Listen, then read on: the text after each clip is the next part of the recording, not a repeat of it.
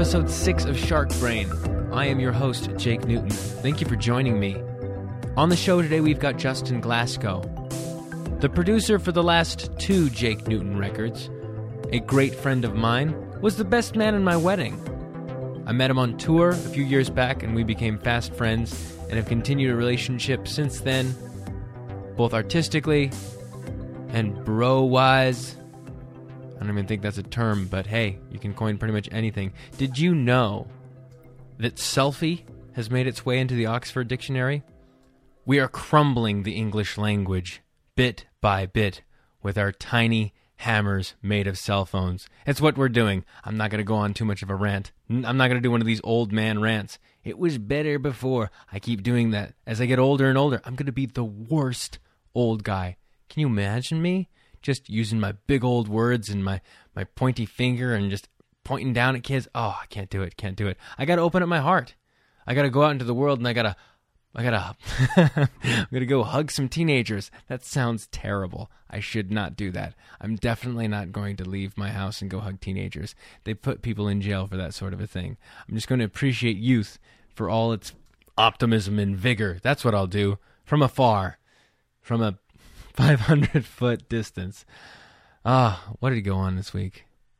The new iOS is out on my phone, and that really, that really messed me up. I spent the better part of a day trying to load it onto my phone. That first day when it came on, because I'm such a Mac head, I, I, I, had to have it. I had to know what was the new thing that was going to fix me. And I'll be perfectly honest, I I downloaded it finally after the sixth or seventh attempt. Mind you, this is over the span of three or four hours. I have a finite amount of time on this earth, and three or four of those hours was spent trying to get a new iOS on my phone. I just want to say that for the record. But I digress. Got the thing on my phone and I flipped through it for about a minute and a half, looking at the brand new features, feeling very excited over having a brand new phone, technically, and then it just sort of dissipated. Like cotton candy in my mouth, it went away. Hmm. Seems as though things don't buy you happiness. There it is. I coined it. Market 8, dude. I said it. Things do not buy you happiness. Got a new show to announce. October 6th at Where Else, the Hotel Cafe. I'll be doing a set with the band. 9:30. Come on down if you're in the LA area. Oh, I've been writing a lot. The winds are kind of blowing in my direction. Got a bit of a muse that's floating through me. Feels good. It's a bit dusty, but it feels good. It's strange. Some people have the ability to get up in the morning and just sit their ass in a chair and blast away for a couple of hours, whether it's good, whether it's bad. They just, in a sort of blue collar, hardened work ethic, grind it out. And it's incredibly noble, and I always wanted to do that. I'm always feel like I'm chasing something on the wind. I'm waiting for inspiration to strike. But let's be honest, if if you're mining the areas you're mining, it hurts. It doesn't feel appealing. Certainly not to sit down in a chair and excavate old wounds. Now, I know that not everything about making music or making art or anything has to be absolutely painful. There's some great art out there that is has got levity to it, but uh, I don't know. I don't know how to do that. I'm working on it. a little bit of therapy and uh, a little help from my friends. We're gonna get to it. I don't know. What do I know? What do I know? I know that I got Justin Glasco on the show. As I mentioned before, he produced the last two records that I've done. This guy's a multi instrumentalist producer, one of the annoying dudes that can just pick up anything, kind of plug his musical brain around it, absorb it for about 20 or 30 seconds, and then he has chords. He just, he just, it's, it's phenomenal to watch him work. It's a second skin music. And so I, I've enjoyed immensely my time working with him on a professional level, and I enjoy talking to him. So we're going to get to that conversation. Before we do, I want to thank you all for writing in. Those of you who have, please like the Facebook page, Jake Newton Music. Go over, subscribe to the email list over at jakenewton.com to find out whenever these Shark Brains come out or any new shows come up. I'm having a blast doing these things, guys, and, and your feedback has made it feel all the better. So, without further ado, let's jump on to my friend Justin Glasco and our conversation about life, liberty, and the pursuit of tone. Who'd you go to Highland with? Myself. Just yourself?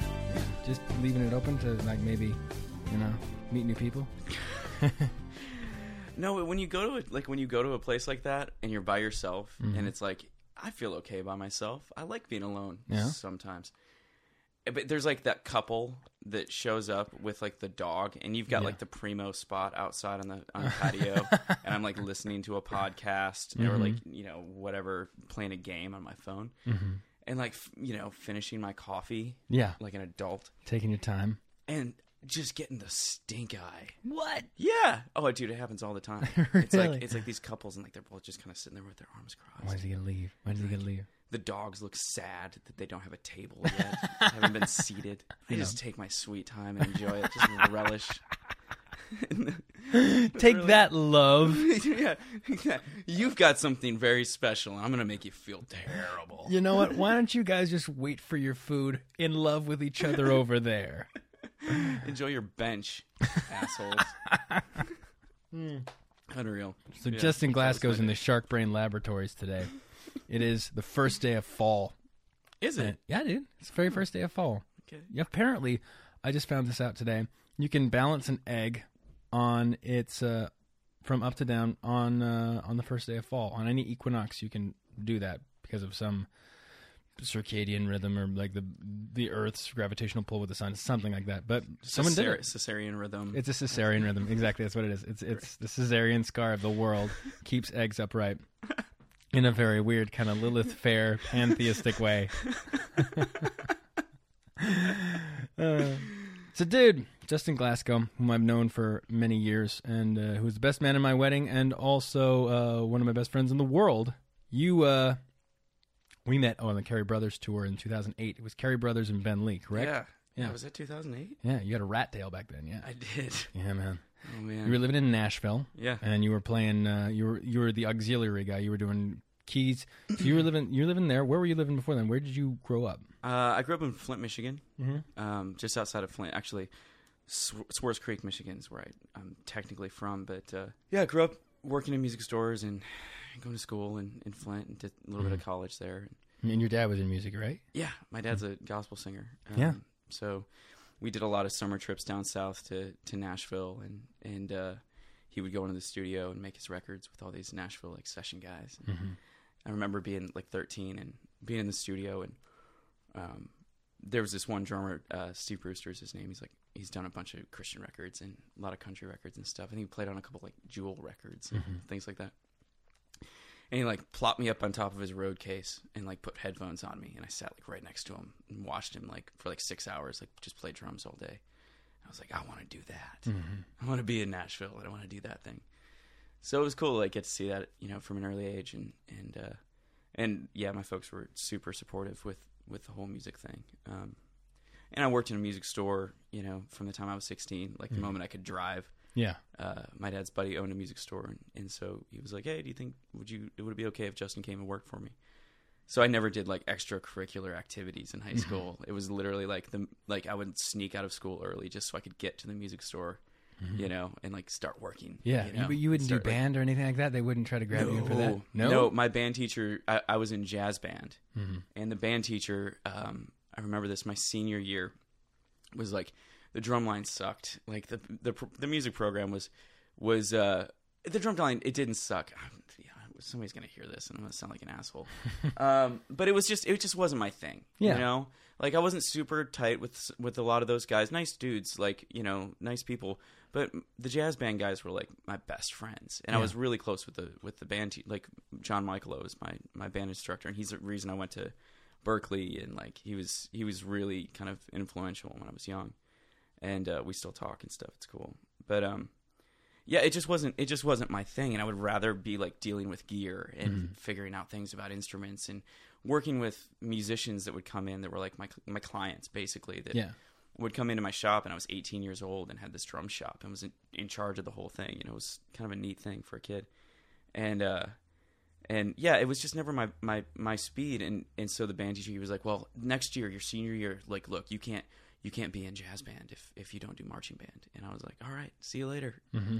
And it was like it lasted a couple of days. Like I walked out of the band room. Uh-huh. I was like, "Fuck." but yeah, there was definitely like an ultimatum, and I just I just kind of called his bluff on it. Yeah. You know, And, I then he, like, and then he caved and he said, "Okay, I- Yeah. I only got one guy for my jazz. One, Yeah. I want. Yeah, yeah. So it's a it's a neat thing. I think there's like a picture of me in the middle school band room, like on the wall. Oh, nice. Yeah, Nice. It's, it's, I've been told it's really strange. hmm And you got out of there. You went. You went directly to to Berklee, right?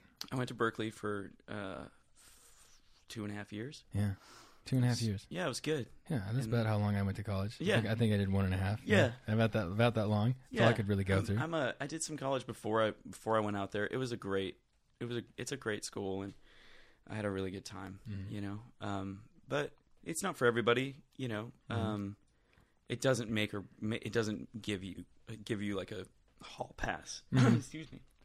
No, I think it's weird with, when you get into higher education, especially when it comes to art or creating art Yeah. or doing something that, that is incredibly difficult to break into. There's everybody wants to try to find a way to teach you to do that. When they inevitably teach you to do is to teach other people, to teach other people, Right. to teach other people, to teach other people. Right. Yeah, right. I, Take the good with the bad with all the yeah, you can't you can't teach talent, you can't teach drive, you can't teach ingenuity, right? right. You know, I mean, you can you can get Yeah. them. Yeah, I mean, I mean, there's I had a lot of great teachers and a lot of folks that I'm still in touch with, um, but I don't work with any of the folks that I was in college with.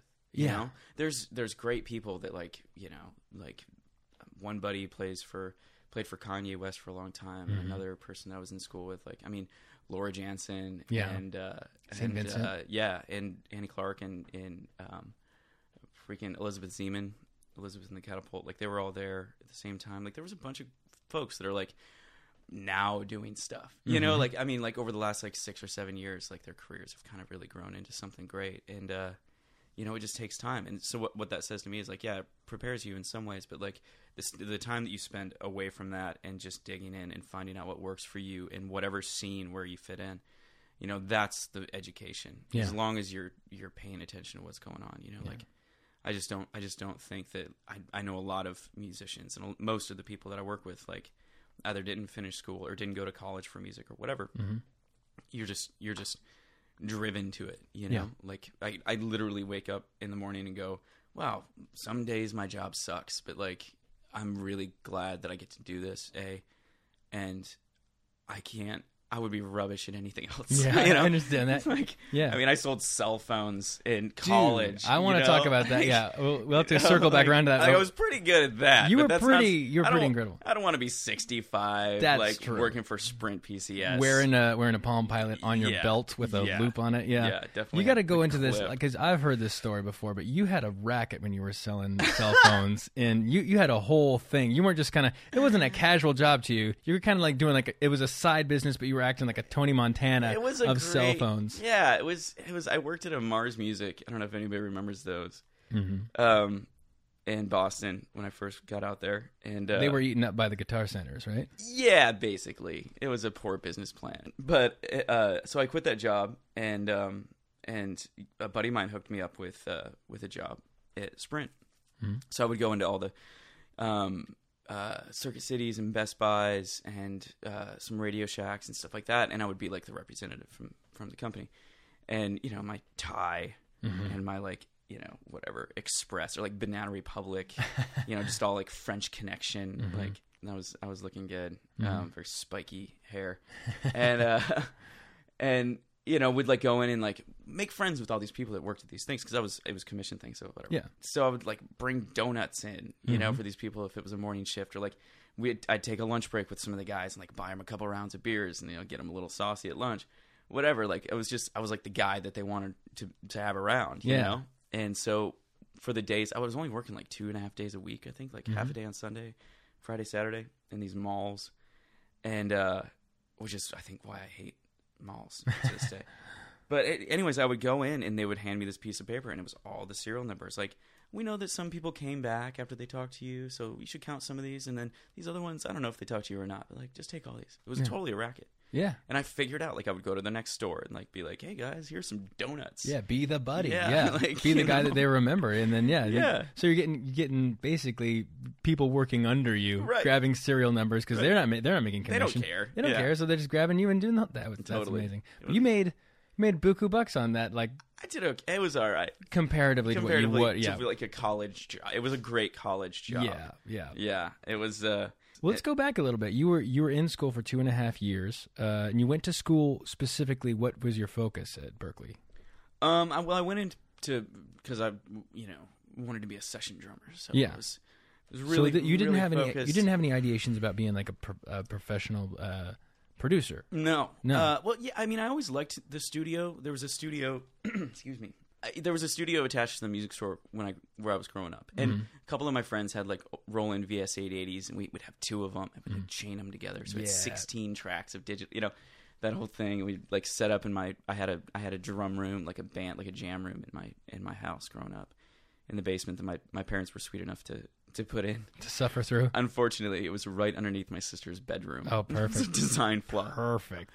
she loved it. Uh, but but you know, like so I kind of grew up around around a lot of that, and like going to Nashville and seeing these great Shannon Forrest and Otis Forrest and a lot of those dudes in Nashville, like going down and you know meeting them uh, on my dad's sessions when I was growing up. Mhm.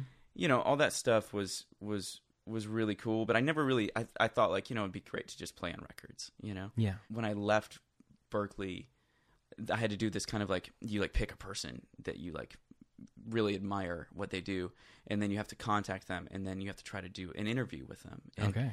And so my dad was in Nashville. I was in Boston. My dad was in Nashville, and um, this drummer Steve Brewster, who, like I said, played on all these records, is great. My dad was on this session and was talking to this guitar player on the session. He's like, "Oh yeah, Steve's a buddy of mine. Like, here's his number. Like, just call him up. He's he's like the sweetest dude in the world. Like, and it's been, I mean, at this point, it had been like seven or eight years, I guess, Mhm. since I was thirteen. I guess I was like, yeah. So it was like it was like eight years since I had met him, you know, Mhm. and I was just a kid, you know, pudgy, pudgy little guy.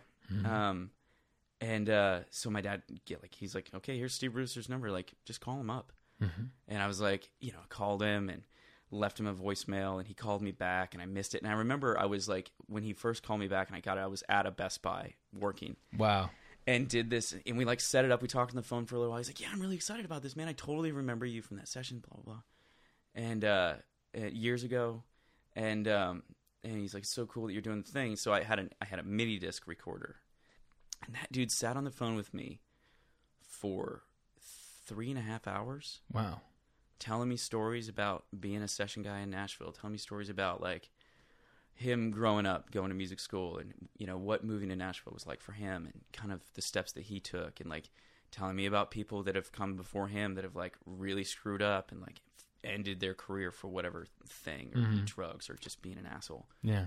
and and it was just it was like it was amazing to me like he was so sweet to like sit there and i literally transcribed i don't think I, ha- I don't even think i have like the recording of it anymore but i trans i had to transcribe it for this paper and it was just like just gold Wow. you know Yeah. um so i think like i i going to school i wanted to play the drums and but i also wanted to finish as quickly as possible and get out of there Yeah. And so there was a program called professional music basically it's like a design your own music school experience Mhm. Ah, ha, ha. so I did that, and I I put a bunch of production courses in it, and I was playing keyboards in a couple of ensembles, and so I was able to get credit as like a non instrumentalist for like all these other things because my instrument was drums. And I got out, and I I uh, I'm six credits I think like. It's like art history too, and like underwater basket weaving. Oh wow, yeah. That, those like- are the things, and you Yeah. just got to hold them on, like Yeah. just not quite finish them yet. Yeah, I'm gonna wait for them to give me a degree. Oh, you have an honorary one. Yeah, you have to do that. So, so why'd you leave specifically? You you left for a tour, right? Um, I was doing some touring, but I really it was just a timing thing. Like me and my best buddy in Uh-huh. college, um, uh, Tim. He was finishing. We were finishing all. We finished all of our core music classes. We Mhm. we didn't need to be there and spending all this money to take In all these- Boston. yeah, in Boston, Yeah. and just like just Boston. Like it's a great town to visit. Like I would I would not want to live there again. It was just time. Like Yeah. I had done five semesters straight, and I didn't go home over summer or anything. And, and uh, was like, okay, let's get this let's get this thing rolling. You Yeah. know, I've been wait I'm waiting around to like Waiting long enough. get Yeah. started and then i go to nashville and i like work terrible jobs Uh-huh. and like join a rock band and like living the dream And What was the rock band? it's called westover Oh yeah, that's with uh, Brian Elmquist from the Lone Bellow now. huh? yeah yeah. so Yeah. those were those were good times i Yeah. just saw just saw brian played at the palladium the other night and Yeah, uh, Opened up for Dwight Yoakam. Yeah. yeah we so every time it's just like it just goes back to Yeah. you know that that season. that early thing. two thousands. Yeah. in the thick of it. Yeah. and we were all dressing like Tyler Durden. It's hilarious. There's a video on YouTube that I, I saw that like, what am I wearing? like, I don't ever even remember owning a wife beater. yeah, and, and- Like- but yet I purchased it. Apparently, at some point, and I decided that that's the thing I was going to wear to my gig. hey everybody, look at me. I'm wearing a wife beater. I've made this decision. Come revel in it with me. this, this is what adulthood looks like. Oh man, jeez, dude. Yeah. So then you worked a series of, of crappy jobs. Yeah. Be, doing ho- you know hosting. I think it was. Yeah. Yeah, I did Hosting- some serving and some hosting. I I worked this the first job in Nashville was uh, I worked for um, a drum cartage company. Mm-hmm. So we would go. It was a graveyard shift, and like all the big session guys Mm-hmm. in Nashville, like we would go and set up their drums and tune their drums, and and you know that turned in some some other things that with like you know I, I went to Europe with the drummer from Dream Theater with Mike Portnoy, like teching for him and and uh, was drum teching for some different people around town, and I really love that. I love the technical side of you know the instrument and and getting sounds and recording drums and all that stuff. Like, but I definitely like that was a cool thing because as much as the job sucked, working from like 6 p.m. to 3 a.m. like graveyard, like on every night of the week, driving this truck around with this other dude, and it was just like it was it was terrible. But it was what was really cool is I saw all of these amazing drummers and all this amazing gear, and I got to work with all this stuff, and these guys were really cool. Most of them, there was a couple of real assholes. But you know, it was it was cool because I like after like six months of doing that job, and I finally was able to quit. Um, and I saw I saw a posting. There was like a poster at Forks Drum Closet, and it was like drum car, you know, Drum Paradise is hiring.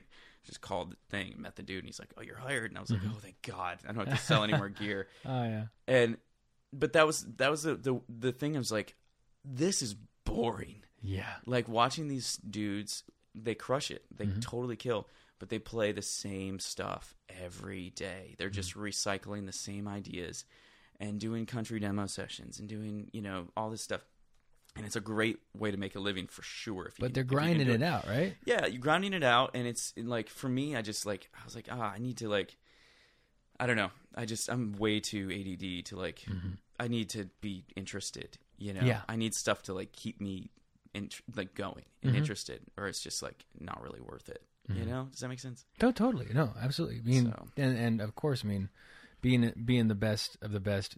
If you be if you become really good at what you're doing, you become known for a certain thing that you do, and then you have to do that thing because that's what Mm-hmm. They hire you for. you know? Totally. Nobody's going to be hiring Jason McGerr for Paul Simon's Graceland type stuff. I mean, oh i he- wish they would I wish they would too. I wish they'd hire him for everything. You know, they're gonna hire him for that death cabbie kind of a thing. You know, but you did that, and you're starting to feel like, oh, this might not be what I want to Yeah. do just specifically. yeah it was it was nice it was like eye-opening i didn't waste any more time Yeah. what would have been you know wasted time going like i'm just really gonna try to dig into this session thing um, be that cat Mm-hmm. Yeah. and be Paul Leim gross Rolling with your stick he's back. so he's so, i mean there's they're all amazing players but just that that idea for me is just like i don't know and i play like i'm a as a as a musician like i really love playing bass and i really love playing keyboards and i love working and programming and doing all that so it was like okay the producer thing makes more sense. So i started buying gear. My and my best my best friend from growing up had moved to nashville. He went to full sail eric tebow um, so we all moved to Nashville together, and he had like a he had a Pro Tools rig. He had a 002, and um, and like he bought some gear and a couple of mics, and so we had a studio set up in our house, and like, and it was really that's really kind of when I caught the bug, you know. Um, and I ended up working at a, a venue in Nashville called Rocketown. I was doing monitors there for a couple of years. Loved that job. It was just like the best. Like, yeah, yeah, Death Cab's coming in today, and I'm running monitors for them. Awesome. You know what I mean? Like it was a really good, good gig. I was 23 or 24 or something, hmm and I was playing in that band Westover with Brian and John and those guys. Um, and yeah, I, I think I think like doing between doing that and recording my band or like doing demos and. I really caught the bug. You know, I was like, okay, that makes a lot of sense for me. I really want to get on the road and tour and like do that whole thing or like give this band thing a shot and see what happens with that. But like like musically like for the long run like i'd really i think being a producer is really cool. So literally made i made one really early on. I can't remember which which project it was but i've been working with my friend donnie boutwell out of his studio. He was like the first guy to like hire me as a musician. And i've been working out of his place and and uh and I would bring in projects and we would record there. And then I had a little small like laptop rig at home. And do overdubs at home and it was like after that I finished that first record uh, for this this Christian artist and it was terrible. I mean, it, it was the oh, it was just it was like it was like it was like Evanescence light. I mean, it was Oh, no. bad, but Yeah. but it was like the first thing that I had done as a, as a producer. You know, it was like the first opportunity, the first time somebody was like, for whatever reason, they were like, "Hey, guy who's never done anything Mm-hmm. before, like." You're kind of schmoozy, and we trust you. You know, like whatever. and you're Um, just tap dancing, going like, "Yeah, I could do it. yeah, Yeah, totally. yeah." We can totally make this happen. Now it's gonna be amazing. Yeah, I'll work it out. No worries. Promise, you know, Mhm. uh, under promise, over deliver kind Uh-huh. of situation. Yeah, exactly. Still kind of the deal, but but it was it was cool because um you know like the experience like working with Donnie who had already produced a bunch of records. He was he was six or seven years older than me. And he had the studio space, and he had been doing it. He had worked in studios in Houston, Texas, for a long time, and so like I learned a lot by working with him. I didn't make any money because like all the money in the budget was going to the guy who had the studio, but I learned a lot like working with him, so it was totally great. I think I walked away doing a ten song or eight song record or something. I think I walked away after all was said and done with five hundred dollars. Oh, yeah, it was great. Oh, Yeah, It was great, but I was like, man, I just I just got paid to record a band and Yeah. produce a band, and uh, you know, in a situation where like musically, my opinion was part of shaping this terrible thing, and uh, you were partially responsible. I'm partially responsible. But at the same time- it was it was that was the moment at which I was like, people asked started asking me like, oh oh, what what do you do? Nice to Uh-huh. meet you. What do you do? And I would say, I'm a I'm a producer. Yeah, you no longer have aspirations to be a producer. Yeah. You got paid Yeah, to be a producer I got paid. I, re- Yeah. I recorded people in exchange for money. for money. Yeah. So there it is. Put that on the resume. so that's that's kind of where it all where where all that stuff started for me, which was Mhm. great. And then you continue to move on with that. Just everything, just you know, one thing leading to the other, to leading to the other, leading to the other. Yeah, and I was touring. I did. I ended up touring for a long time, and so I would, you know, tour, you know, better part of over over half the year, and then be home for three or four months, and I would find Mhm. projects. And what were the guys you were touring with? Um, I played with a Christian artist named Jeremy Camp. Uh-huh. Um, uh, for a few years, played keyboards for him, and that was really my first tour ever. I mean, it was like, hey, we can't, we like, we don't really have it in the budget to take you with us, yeah. but you know it's on a bus and we're opening for this big band and we're playing arenas and so i like go and like audition like day before tour starts you know go to uh sound check in nashville it's a big facility and like go and like you know piece together a keyboard rig Yeah. and was like, "Oh my gosh, this is it. This is this is the one. This is the gig. I'm like totally gonna nail this." And I think I had like three days to learn the tunes or something. Wow. And then they were they were like doing a rehearsal day and then going on tour, leaving like this was like Saturday and they were leaving on Monday. And so I played like four or five songs and we hung out at rehearsal. And the band like met in the corner of this huge room and I'm just like twiddling my thumbs on stage. And they come back and they're like, "All right, man, let's do this. Let's let's go on the road." And J- Jeremy wasn't even there. Like Oh, he was wow. he was like still in Indiana with his his family and and so I didn't even meet him until like the day of the first show, you know. Wow. And so I went back home and put I don't know how I BS my way into that situation. It was great though. Mhm. Um, but I went and like put all my stuff in storage and like had a buddy who like sublet my apartment for a few months and like went on the road, you know, Yeah. and was gone and was gone for a while. I can't even remember how long that first run was, but it was like amazing experience. Like the for your first like actual gig is like in a bus, you know, like there's two, there's uh, like six buses on this tour or something. It was something crazy. It was with Mercy Me, It was the other band. Nice dudes. So, but you're playing arenas. Yeah, it was huge Massive. places. Yeah. it was, it was this the craziest thing Mhm. on keyboards. Like Mhm. I had a weird like Kurzweil PC88 and a lot like and a laptop running Reason. Oh, and that was my oh. that was my rig. I remember I think I brought out like a giant rack that was on casters, Mhm. and it literally had a Behringer mixer just like that. It Uh-huh. was the old school one. I've still got it, and I had rack ears on it, and there was that and like an like a uh, like a Motu audio interface Yeah. in this like 16 space like shock mounted rack. It was like $67 worth of gear in Mhm. this giant rack. And the reason I brought it out was like, well, I need to look legit. And so I'll like stencil my name on this rack and bring this thing. And like when the when the crew guys from the, the other band like opened that rack up like the first day of tour, like you've got to be kidding me, really, really, guy? Yeah. this is what we're doing.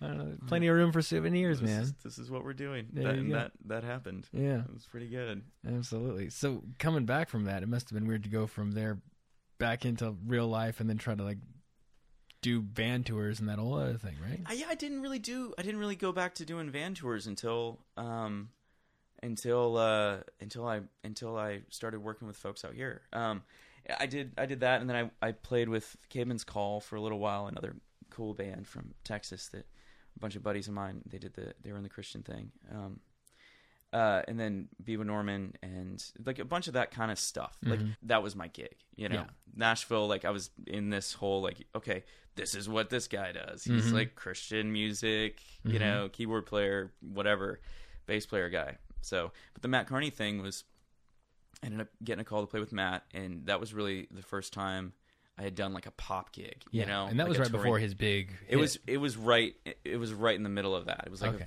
VH1 tour and like VH1 Mhm. was playing his song like crazy and we were doing like late night, you know, doing TV stuff and and uh I uh yeah, I did that and I, I kind of was in a weird place like creatively in Nashville and I had a studio with another dude and and I was just bored again, you know, Mhm. and like a bunch of like Christian records and and it was I mean it was fun, it was a lot of work, but like I was like, man, I really I really need to do something that I would want to listen to. You know what I mean? Like I, like something I want to put on in my car. Like that's Yeah. the kind of music I want to make. And I had, I knew about this hotel cafe thing in in Los Angeles and knew about the Garden State soundtrack and knew Yeah. about like a lot of these singer songwriters that were really happening in uh, in LA and like really coming up, and and a lot of these producers who were making these records. Mhm. And so it was like it was like man, you know, it would be really cool to do that, but I just like how does that work? Like how do I do I start over in a new town? It's so expensive to live out there, blah blah blah. Mhm. So I'm playing with Matt Kearney and um, I'm fully segueing into this you Uh, know, it's in this perfect. other thing great radio. and and I'm playing with him in Chicago, um, and I'm standing outside uh, the Metro in Chicago. We just played a show. We did two nights in Chicago, and this dude walks up to me. I'm just standing there, and he says, "Hey, man, you know, I was like, we were t- we started talking. He was like, "Hey, I really enjoyed your enjoyed your gig. You know, my my name's Eric." I was like, "Oh, cool, nice to meet you." He's like, "I'm on tour with this girl, Jessie Baylin." you know we're I've saw I've seen that we're like we're in the bunch of the same cities and we kind of just missing each other so I was able we had a night off and I caught your show and it's really cool I live in LA I'm a, I'm a producer and engineer and I'm like quotes I'm like he's producer Oh, and yeah. engineer in LA Yeah, you know? in, in the like- corner of his bedroom, he's got a couple Yeah, of I like was like- monitors. I was like I was like such a dick and and we but we got we, he was like "Eh, like I'm ha- meeting some buddies like let's go hang out like you know we went and played pool at this bar like Rocket something I can't remember mhm.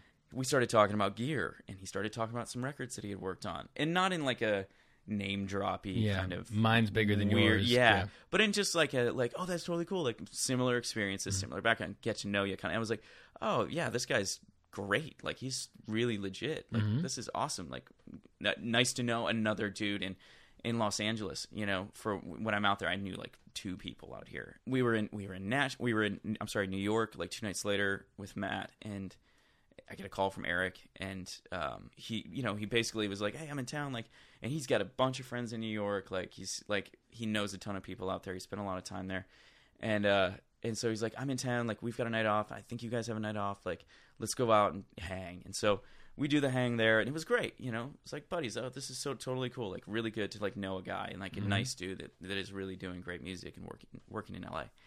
And he start like I started getting calls, or he started calling me, and it was it was the strangest thing. Like for like pop gigs, for like Yeah. Elliott Yamin, Mhm. and and the first thing, like all these calls kept coming in, and the first thing that I was able to that I that I could do, he called me up and he said, "Look, I don't really go on tour very often, but if there was one tour that I wish I could do, it's this guy, Cary Brothers." Mhm. He's like, I can't do it. Marshall Altman, he and Marshall were working on a record. And he couldn't go out and do it.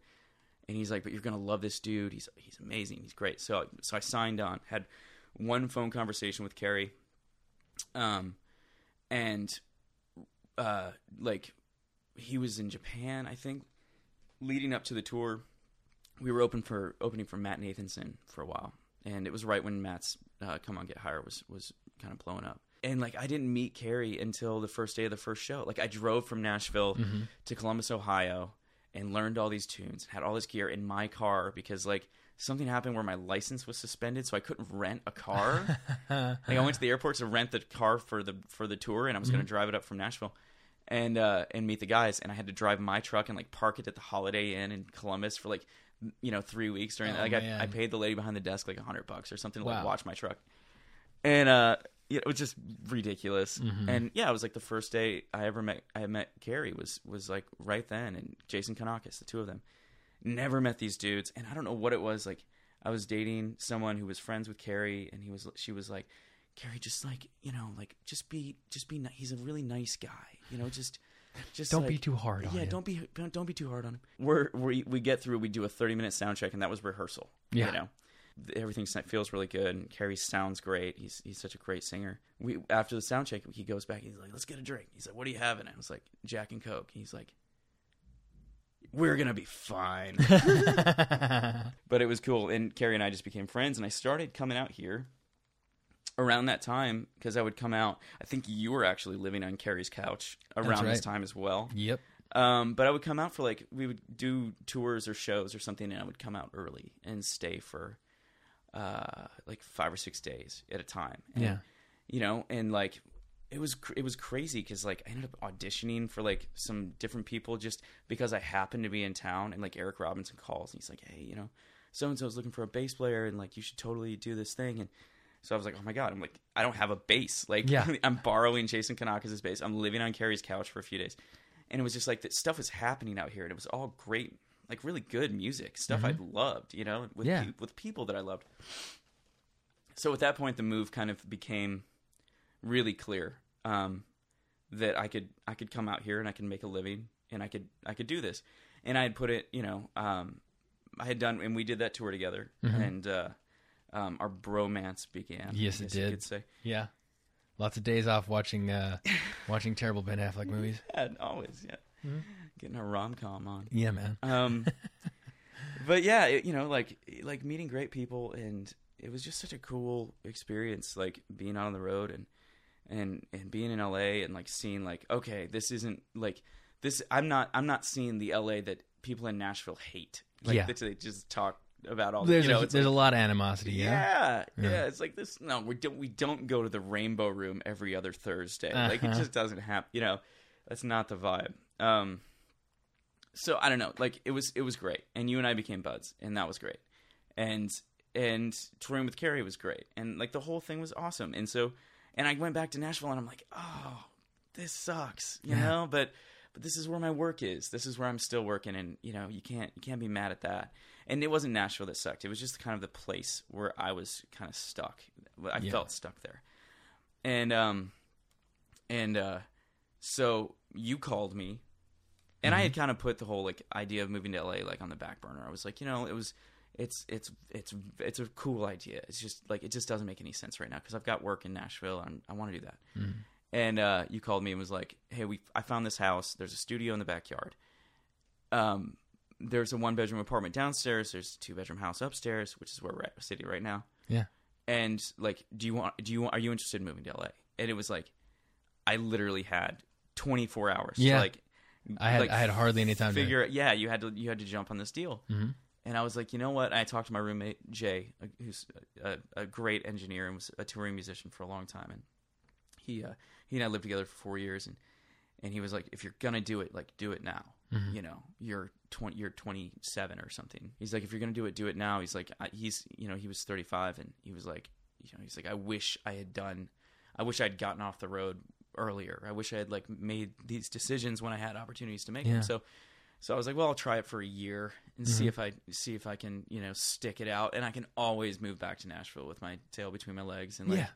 pick pick up where I left off. And You have- kept have stuff back there, didn't you? Yeah, I had Yeah. gear in Nashville. Yeah. Yeah. And uh, you know, had had stuff like I was touring with Jessie Baylin, which was another Eric Robinson call, you know, Mhm. and uh, met with Jesse and and uh, the Murray brothers, John and Scott, got them on board, and it was it was really fun. I was paying rent in L.A., but I was on tour, Yeah. and so I had pay, I think I paid two or three months of rent in this place Uh-huh. before I ever even saw the apartment. Yeah. before I even got here. I remember that. Yeah. It's like just the weirdest weirdest time. and uh, yeah, drove out here with with all those dudes in a giant giant truck um, that was really just full of gear. Yeah. you know, like I didn't have any life people stuff. I remember when you unloaded all your stuff, it was pretty much just a bunch of gear and then two beat up boxes of clothes. Yeah. It was clothes and gear and that's it. And you had one couch and I'm like, "Oh yeah, you got to put that downstairs?" Like, "No, it's going in the studio." Yeah. So even your couch was technically Yeah, gear, gear, because the clients have to sit somewhere. right right it's, yeah it's it's it was it was crazy I moving into that space back there and we made some cool prop we made some really cool music I- Great I records in that studio. yeah it was like f- three years that we we worked in there hmm and in that little space and like it's it was a really fun time So And- 5 years on living in LA, yeah. your experience in the whole thing like you've you've lived in Boston you've spent a lot of time in New York you know touring as much as you toured. You pretty much uh, got a sense of virtually every major metropolitan area and what the music scene is like there for the most part Mhm. for all intents and purposes. Yeah.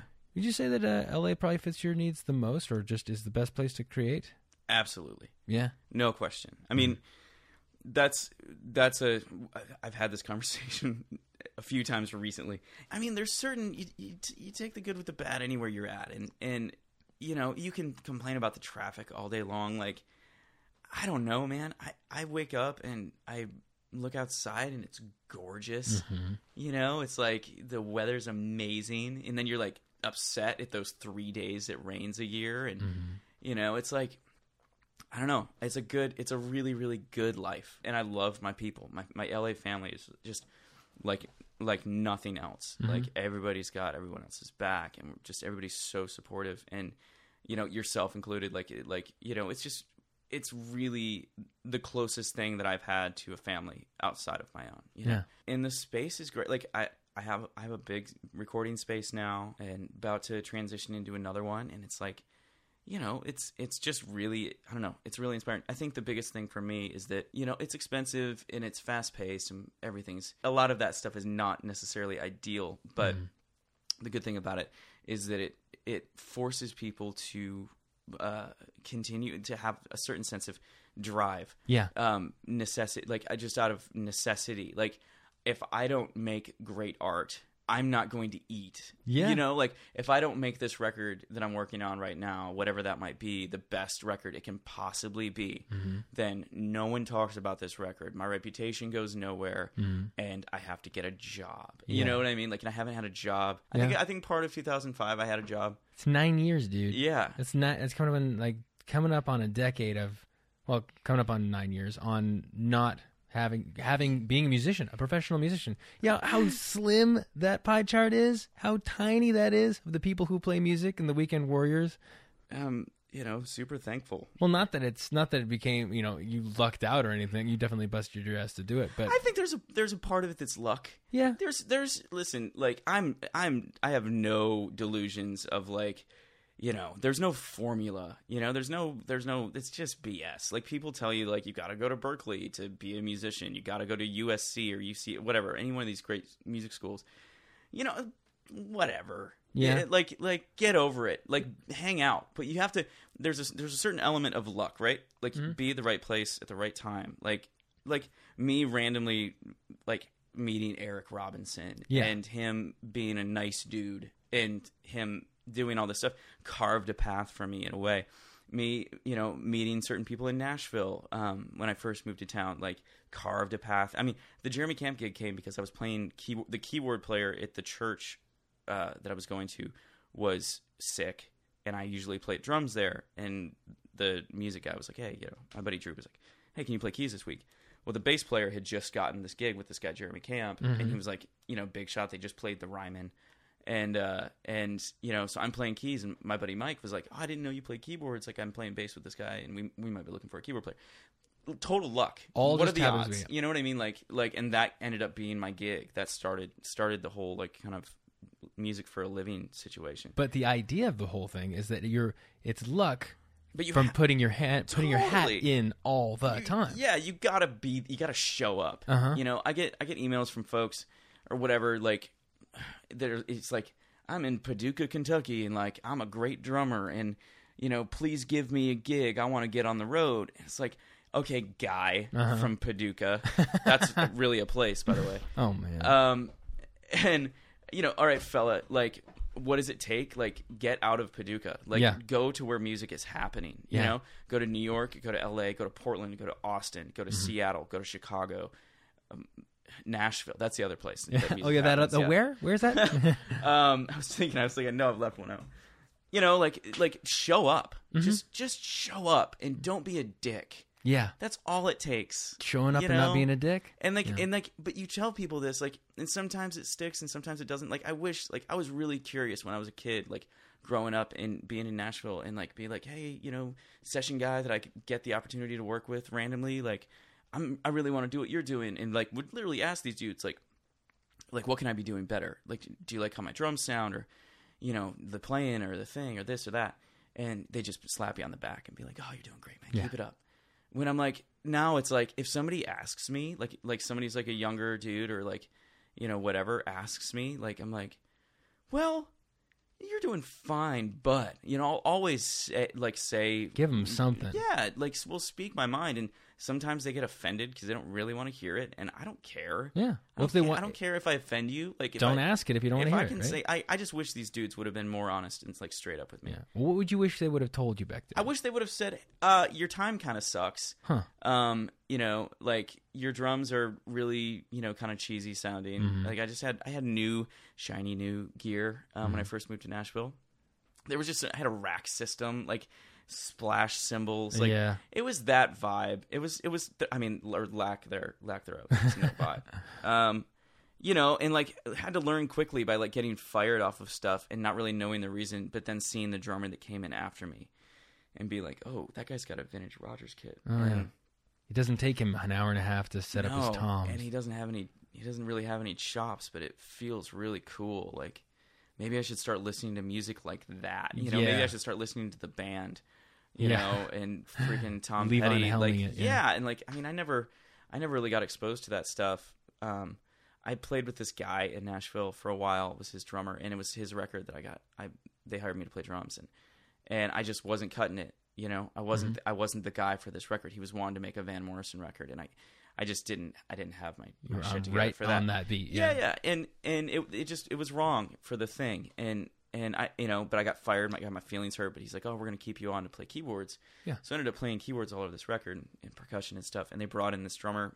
And you were able to be there to see what I was in the replacement was. studio watching the guy replace me. Yeah. You know what I mean? Like Never was- happened, so was- that's great. It was brutal. I I was bet. so I was so pissed. But like looking back at it, I'm like, man, if I hadn't gotten fired and then seen this guy come in, like it totally changed my approach to music. Really? You know, by watching um, watching this dude play. Um, uh, I'm trying, trying to remember what the drummer was. He played for Josh Rouse. Uh, he plays C&C drums. His brother is in Guster. Man, I'm terrible. Hey. Uh, Mark Pisapia is yeah. his name. Yeah, we'll just Great. throw that in. Just, just yeah, like, yeah. oh, this drummer. yeah. Um, great drummer, and you know, like, and he wasn't a chops guy. He was a total like feel guy, and and the feel was ridiculous, and he was nailing these takes, Mm-hmm. and was such a nice dude, like so like like laid back or whatever. And I was like, okay, well, that's that's what needs to that's where I need to go. And I bought a Rogers kit, you know, I bought Mm-hmm. Yeah. a Rogers kit off of Greg Morrow, another session guy in Nashville, and and it's still my favorite drum kit. It's the same drum kit we used on on your Those your- your indigo last- blue ones? Yeah, Yeah. your last record, the Blue Onyx kit. And, um, it's like it's my you know if there's one thing that I could save, you know, in a fire. Yeah. Pictures. Well, it's screw pictures, man. Whatever. what do I have to show for it?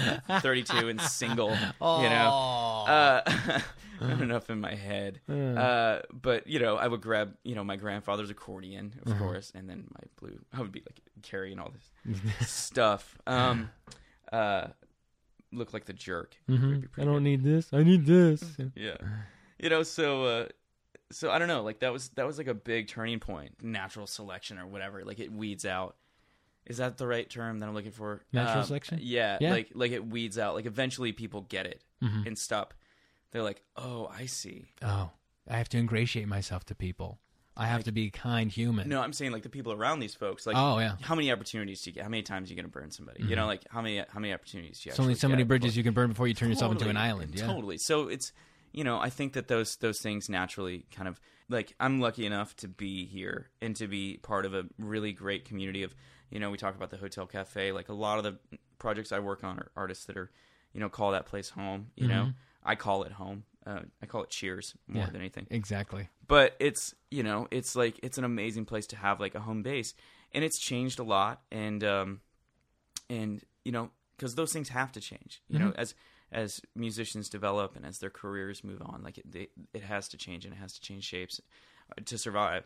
Um and i and i see that as as as something for all of us you know that like we all have to like keep developing. I just get bored. Like if i use the same musicians on a record you know like i don't i don't want to use the same there may be a little bit of an overlap but like you know i did well this is a good example. Like i did Garrison Starr's record and and your record um Yeah. kill the past. Like we did those records back to back and there was even some overlap i think you, we did your record 1st and brian cook mixed it and garrison we were talking about mixers and your mixes were coming in and and uh, um, Garrison, who's one of my closest friends, like she's just such a riot.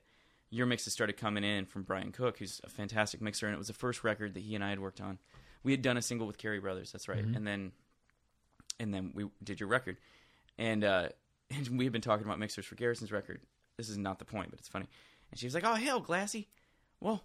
Why don't we just use this Brian guy? He sounds real good. Like Uh-huh. it was like, okay, Yeah. great that sounds great and brian ended up mixing her stuff and it but it wasn't the it wasn't necessarily the plan you know mm-hmm. because like we used different musicians on your record you know we used mm-hmm. Jerry Roe and Johnny Flaugher and, mm-hmm. and i think josh Donahue was the one dude besides myself that Was the carryover. was the kind of the carryover you know and for her record but we used like meg toohey and aaron redfield played drums on half the record and um you know uh the Eagle Rock Choir. yeah, the, yeah, the Eagle Rock Choir, that whole th- like that whole thing, which I think, and you listen to those two records, and Brian Cook mixed both of them, so they have kind of a common thread, like tonally, but but creatively, they're they stand, you know. I don't know. I just don't want to make the same record twice, you know. Yeah. And maybe that's bad for like your brand or whatever. Like, there's some people like you go like, oh, that sounds like a Ethan Johns record, or that sounds like a blah blah blah, like because he uses Jay Bellerose or he uses this guy or he's you know and uses them on everything and and because they have a great like working relationship and I, I, I mean i think there's something like it's bad for your brand when people can't go like i don't know who produced this but it sounds really cool and then they have to look at the liner notes which Yeah. they don't have Yeah, because liner they don't notes make those don't anymore. exist Yeah.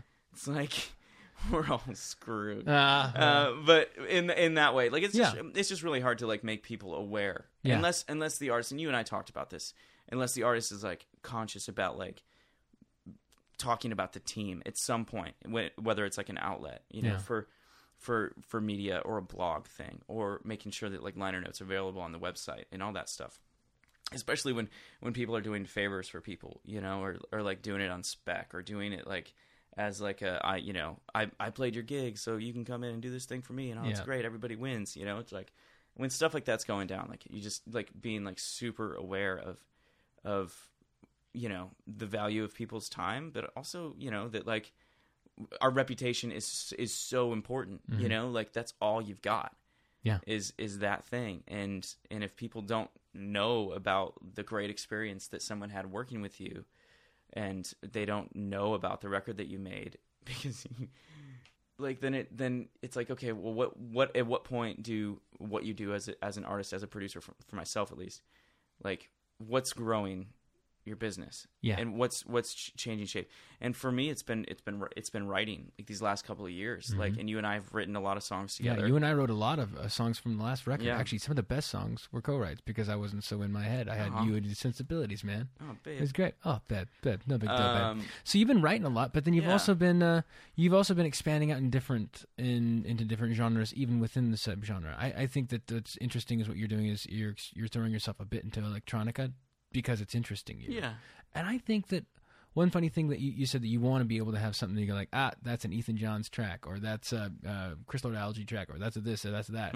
Um, I think that what ha- what happens is if you do, if it genuinely interests you and you you do the most honest thing from yourself with whatever tool it is, whatever it may be, a Juno or a Glockenspiel, or you know, please no more Glockenspiel. War. But uh, but uh, if you do that, I think it's gotta have a signature of you. You know, it, it just naturally has that thumbprint because you know just came through the prism of your you know mind. Yeah, but it's not necessarily because because I hired a certain musician. That's true. You know what I mean? Yeah. Like it's it's all most. I, what I hope that that my goal is that each record sounds like the artist and it reflects their personality and their their thing.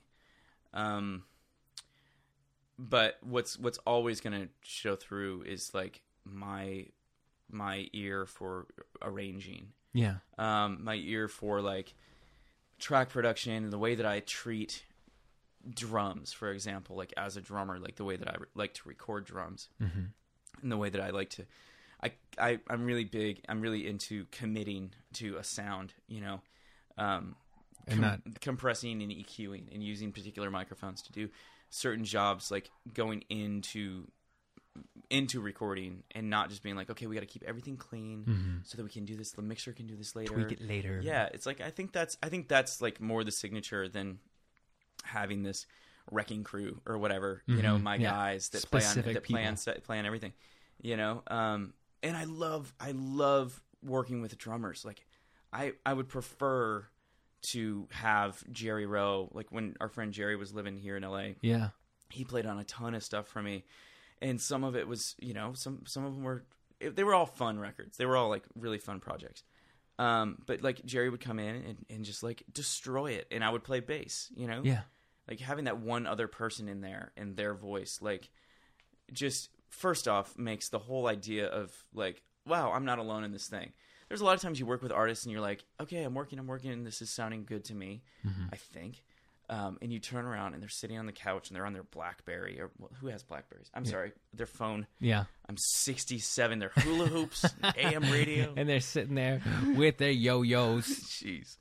Um, uh, and you know they're sitting there, and they, I'm like, "So you dig this thing, like this drum pattern thing that I'm kind of like, I know it's a little little different, you know?" Um, and they're like, "What? Yeah, oh, no, you know." It's like, Yeah. I mean, what? This is your record. Uh-huh. Like, give me something. So you're you're flying solo on these records, you know, like with some of them, with certain artists Yeah. with some people you know some and then some people want to be like super involved and like like be like really like mega like micromanagey which is which can be really cool too you know because that's where like it's kind of frustrating or it can be but also like a lot of these great ideas come out of that. Like Yeah. like oh that's a terrible idea joe songwriter. Mm-hmm. like why would we ever try that? Okay i'm gonna i'm gonna flatter you and and do this thing. And then oh man i sound like such an asshole right now. But um, you know, I'm gonna, we're gonna do, okay, yeah, we'll give it a shot. Like, Uh-huh. you, you want, you really want to do this thing, like, you want to play a slide guitar solo, like, and then it becomes like, you know, you, you try those things, and a lot of times it is terrible. Yeah. But there's those one or two times The where you happy go, accidents. Yeah. that's the thing. Uh-huh. That's the thing. And I'm glad, you know, I've heard a lot of stories from artists who have worked with other people or whatever, and they're like, you know, they worked with this producer, and we, I wanted to just try this, you know, I wanted the drummer to like try this thing and like do like a like more of like a different feel or change the song, and the producer said, no, that's a terrible idea, and they just never did it. You know uh-huh. what I mean? And then the artist is always the the person writing the song or making the record, paying the bill yeah. is always wondering in their head if that if that would have made their song That much better. that much better. You I know think what I mean? you have to allow yourself that. You have to be able to like explore do. in the wilderness. You know, you have- totally do. you're- I mean, literally, what you're doing is you get like Mary Poppins carpet bag when you're doing creative stuff like that. Half Yeah. the time, you get a fair idea what's going on. Right. But when you're building the structure, you're putting you're you know putting the bones up. But when you're actually getting into the minutia and that kind of thing, Yeah. and you're reaching down and just trying to feel whatever you can get, you, when you're pulling out whatever, you never know what's going to come up with that kind of thing. Right. One great thing about that, is, especially because you've been moving into the more creative, actual, the inception of the idea by songwriting. I mean, like, I'm sure that that reasoning was twofold. One, like, hey, um, publishing is a lot of money, and it would be nice to do that. And uh, a lot of people are bringing me garbage. I would like my hand in helping make that garbage a little less garbagey. Sure. And but then also the other half of it was probably. I mean, did you have a moment where you went like, I I want a voice in from the very beginning. I don't want to have to polish something. I want to have you know direction in the first place with it. Um, I think well, it it certainly came from. Um, I was I, well, I was working with a manager. I guess I was writing songs before working with her, but she really kind of pushed me and being like catalog and library and like this and that and publishing deal and blah blah blah. I'm like, ah, that's uh, okay, all right, cool. Mm-hmm. You know, I, I love making records. I don't care about singles. I don't care about like writing the next Demi Lovato song. Yeah. Mm-hmm. Although like those guys do that and it's great. They're re- they're really good at that thing. You know, maybe someday. Um, but you know, I love. I got into.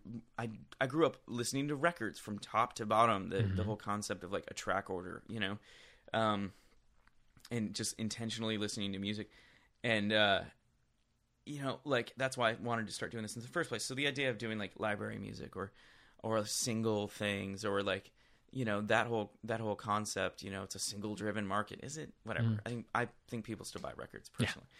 Um, at least I do. Yeah. As a dinosaur. Yeah, you do. Um, you get the T Rex arms, you reach into your wallet, and dust comes out, and an early, like 1990s $20 bill comes out with Jefferson as an even older man. Yeah, yeah, exactly.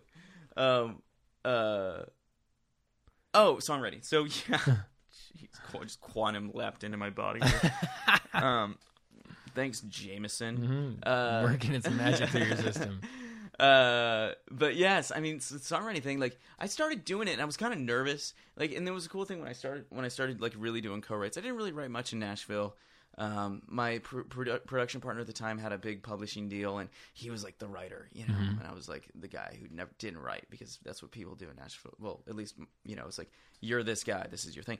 But being out here, like everybody's so willing, and that was going back to the LA thing. Everybody's so willing to like collaborate and be part of like each other's stuff, you know, and and everybody wants to sing on everybody's record and everybody wants to like go and like write songs like you know you can write with anybody. Like mm-hmm. people are so cool to like if they've got time and they dig like your whole like as a dude or person you know they'll they'll put the time in and give it a shot. And mm-hmm. sometimes it works sometimes it doesn't. But i was like kind of kind of hesitant going into that stuff. But i think writing with you like writing with your friends and writing with people that you already have a connection with like for for me as a dude who's mostly a producer and didn't start writing till later I was like, you know, like, wow, I can actually have good lyrical ideas. Like, I can kind of steer this this writing ship around. And since I started doing all that stuff, um, you know, it'll it's you write with random people, and then you write a really great song, and then you make a really great demo for that really great song, and then that really great demo turns into a, a thing that gets put in for licensing or or turns into like i really enjoy this demo. Let's make let's make a record. Part of the reason that i can i can continue to do it and, and it's and make a living at it. Um, but it's and it's good. It's all it's all fun stuff. But you know i'm i spend so much of my time and have spent for for years so much of my time on my own in front of a computer. Yeah. and that's not music. Like you man it's it, it is in some way but like it's a lot of like it's a lot of pro tools and it's a lot of editing or you know consolidating tracks or copying vocals or doing all these things. Like like they're all necessary evils but but that's not it's not the creative it's not the thing i love. It's not the creative process. It's not the process of actually recording.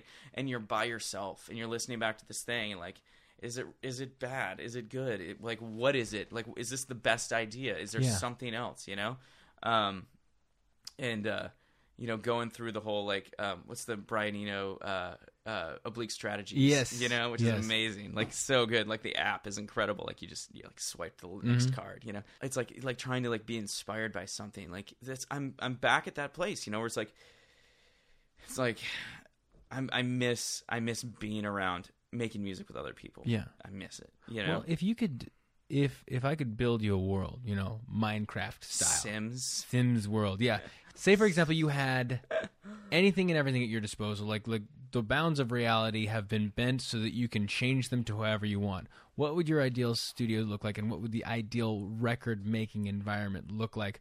Populate it with whoever you want. You can pay them however much they're deserved or whatever it is. What would your record, your most ideal record, be like, um start to finish? start to finish like making a record Making a record, making a Uh, record in the most ideal situation. got it well first we would be in king's landing Oh, Sorry. um, I, you know, I, I love I love the idea of of location recording. You know, I love the idea of like going somewhere and getting you and the artist and out like out of out of you know.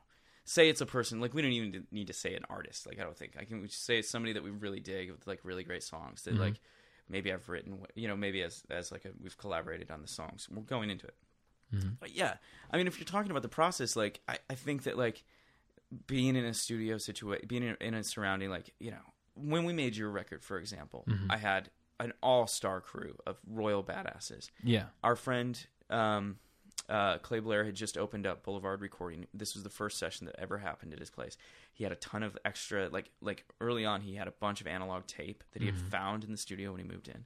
Had a great tape machine, and so it was kind. We were kind of the the I almost said hamsters, guinea pigs. That's right. Yeah, we were the guinea pigs for this thing, you know. And we had like three days to make this record happen Yeah. and like it was the first time for me that like I played on a good portion of the record, but we tracked live, and I had a bass player, a Yeah. great bass player, Johnny Flaugher. I had a, an amazing drummer in Jerry Roe. Mm-hmm. I think the first day, I tracked Josh Donahue and I tracked, and we did "Call the Cops," "Rise Have Circles." There was like three or four tunes that we did Yeah. that first day.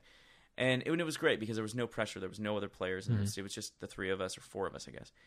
And uh, and got these got these tracks and like it was like okay this is really cool and it was really fun because I'm used to producing and like playing you know playing and then going back and listening to it and like okay that's great. You know let's let's move on. Let's move on to the next song. We got the take. Mm-hmm. The next day it was like the first experience where I'm like sitting behind the console you Yeah. know? Like I'm like literally like like wedding coordinating you know? Yeah. like like you get on the talk back and be like oh let's slow that down a little bit. Let's do this. Let's change that. And it's just such a different like i never get to do that because of the nature of like how records are made and how i have to make records at least for you know for myself. Um and you know it was just such a cool experience and it doesn't happen enough. So honestly like the ideal situation is like we have this all-star team of like fantastic musicians. I've got two different drummers at my disposal so you can get your dudes that like you really dig their thing you know? And two good different guitar players that'll do totally different things you know? Like benji lysaght uh, or like you know brandon walters and like having those two guys who have very different feels and approaches to their their instrument, but just do what they do so well, and they're so committed to their craft. Um, and it just raises the bar for for everyone, you know, um, including the artist, like the person making the record. Like it- you go, oh shit, like I I really have to show up as Yeah. the artist because these dudes are killing. You know what I mean? They, they're destroying this stuff. And you have to be you have to earn the earn the, the title of actually being the represent representative of Right. their art because Totally. they're bringing their art to yours, Totally. you know, Totally. and assisting in that. And I have to, I, I mean, I have to say, and not just because you're because you're sitting here, but like that, the process of making that record um, was was was like such a unique experience, and still is for me. Like such a cool, such a cool thing, and to get so many great singers to sing on it, and so many people to like just show up and be amazing. You know, I mean, it was a great thing that we had an amazing budget. yeah, you know, that's that's all that all that Indian food. Oh. Um, and like packing a bunch of dudes into a studio and, and then- ordering. yeah, freaking- giving them Indian food. Golly, it's like, It's like- oh, it's like putting a match inside of a gasoline can. yeah, do we have some? We have some beef jerky we can hand out too. Oh, no. Right. Um, but yeah, I mean, you know, like that that whole process is like it doesn't happen enough. There's not enough music being made, and this is this goes back to what I was talking about earlier. Like, there's not enough music being made by two people at the same time. Yeah. Mm-hmm. Or multiples of people at the same time. That's stuff for me that like really gets you know, gets me going. Gets like keeps me really loving this this whole thing, you know. Mm-hmm. Um I don't know what else I could do. I could probably back groceries, I guess. Oh, you'd be terrible. The studio where I'm at now, it's like it's in this house and in the hills like in Highland Park here in great space. And I remember like first day of summer and the neighbors have a pool and I think I told you this. Like I the just- neighbors, the neighbors have a pool, and they've got like I think the one son is like thirteen, and he's got his little roly poly friend with him, and, and they're they're always like just like jerking around, like you know throwing the basketball at the dog kind of Uh-huh. thing, like just being being idiots, like it, awesome, great. And but I'm like I'm like working on like comping a vocal one day. I'm like really trying to focus, and all of a sudden you hear like splashing and screaming. I'm like, what is this? And I like stand up. You know, Mm-hmm. and I'm like standing in the window with like my arms like you know like Hitched on your like, hips. on my hips, which I Hmm. stand that way unknowingly anyways, like a freaking idiot. I hate myself. Um, but you know, I'm like looking at these kids, like just like just giving them the the just just seething. You're the what are you? You're ruining my Oh, life. I wish I could steal And your I had this like this like moment of realization, like I'm they're having the best. this is the best. Like when I think about when I was their age, like that's the best time ever. Yeah. Like didn't know it. Like I all I wanted to do was like you know like see a boob. Yeah. And like hang out with my buddies and talk about basketball Yeah, cards. eat- you know, like it's like pizza that's all- rolls, it's yeah. all I cared about. You know what day the Schwan's man was coming. like it was terrible. I was such a fat kid. Um, but you know, like I was standing there and just like, just like, just sending so much hate to these kids having the time of their life. They don't even know it. Like nothing is screwed oh, up. Oh, no. They don't pay taxes. You know, like like no one has broken their Every- hearts. The world is open to It's them. totally open. They're doing exactly what they're supposed to be doing right now. Yeah. And they're doing the shit out of it.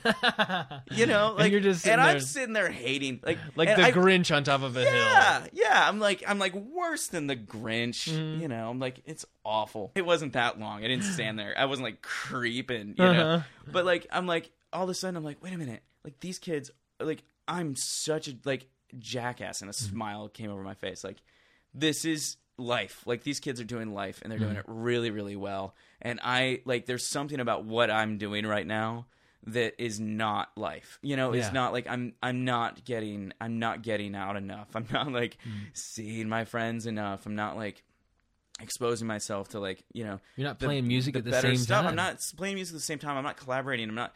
I, you know, I was like, I've been in LA for six years and I've five years and I've never been to the beach. Mm-hmm. You know, like I've told you this. Like it was like a big thing on Facebook. Like the day I bought swim trunks. You know, like it was amazing. Like Well, so what are you working on right now? I know you had John in. Mm-hmm. Um, I'm actually doing the Roofing Carpenters record. We're starting that tomorrow, Mm-hmm. um, which is going to be super cool. We've done we've done a little bit of writing for that and started it like a year and a half ago. Did two songs and he uh, he made a film that you were in, like a Yeah. short film uh, format kind of thing. That's gonna be great. Uh, he's releasing it in in uh, in conjunction with a with a pledge campaign.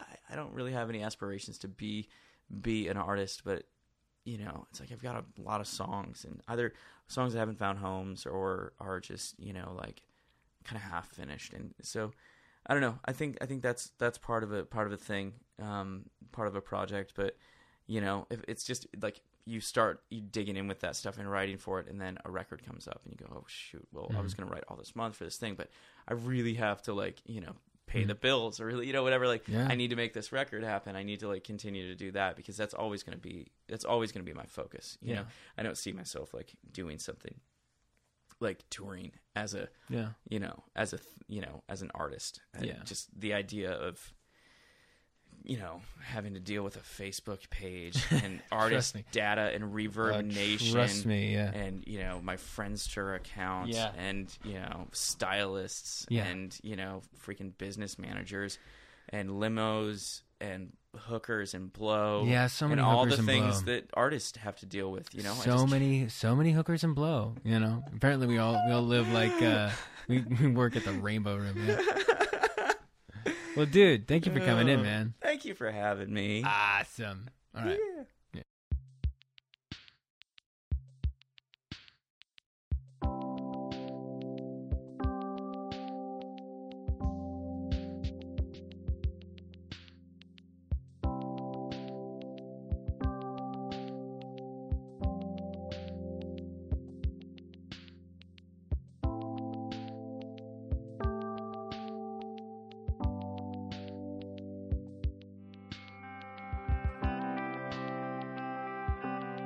That guy is dedicated to music. You cannot say that that is not true. I love that kid. Keep sending me emails. Keep writing in for the show. Send me suggestions on people we're going to have. Next week, we've got some great people coming up. I don't want to spoil it for you. I'll be sending an email out, letting y'all know, some tweets. Follow me on Twitter. Do it to it. Right now, I'll tell you what I'm going to do. I'm going to get nestled in my bed. It's fall. I'm going to smell the crisp air and I'm going to read my book. And I'm going to wake up tomorrow morning and I'm going to eat enough pumpkin pie spice latte to kill a small Spartan army. You all have a wonderful week. Continue to spread the word about Shark Brain. Continue to delve into the depths of yourself, mining for those diamonds. Your work is not in vain. Shark Brain.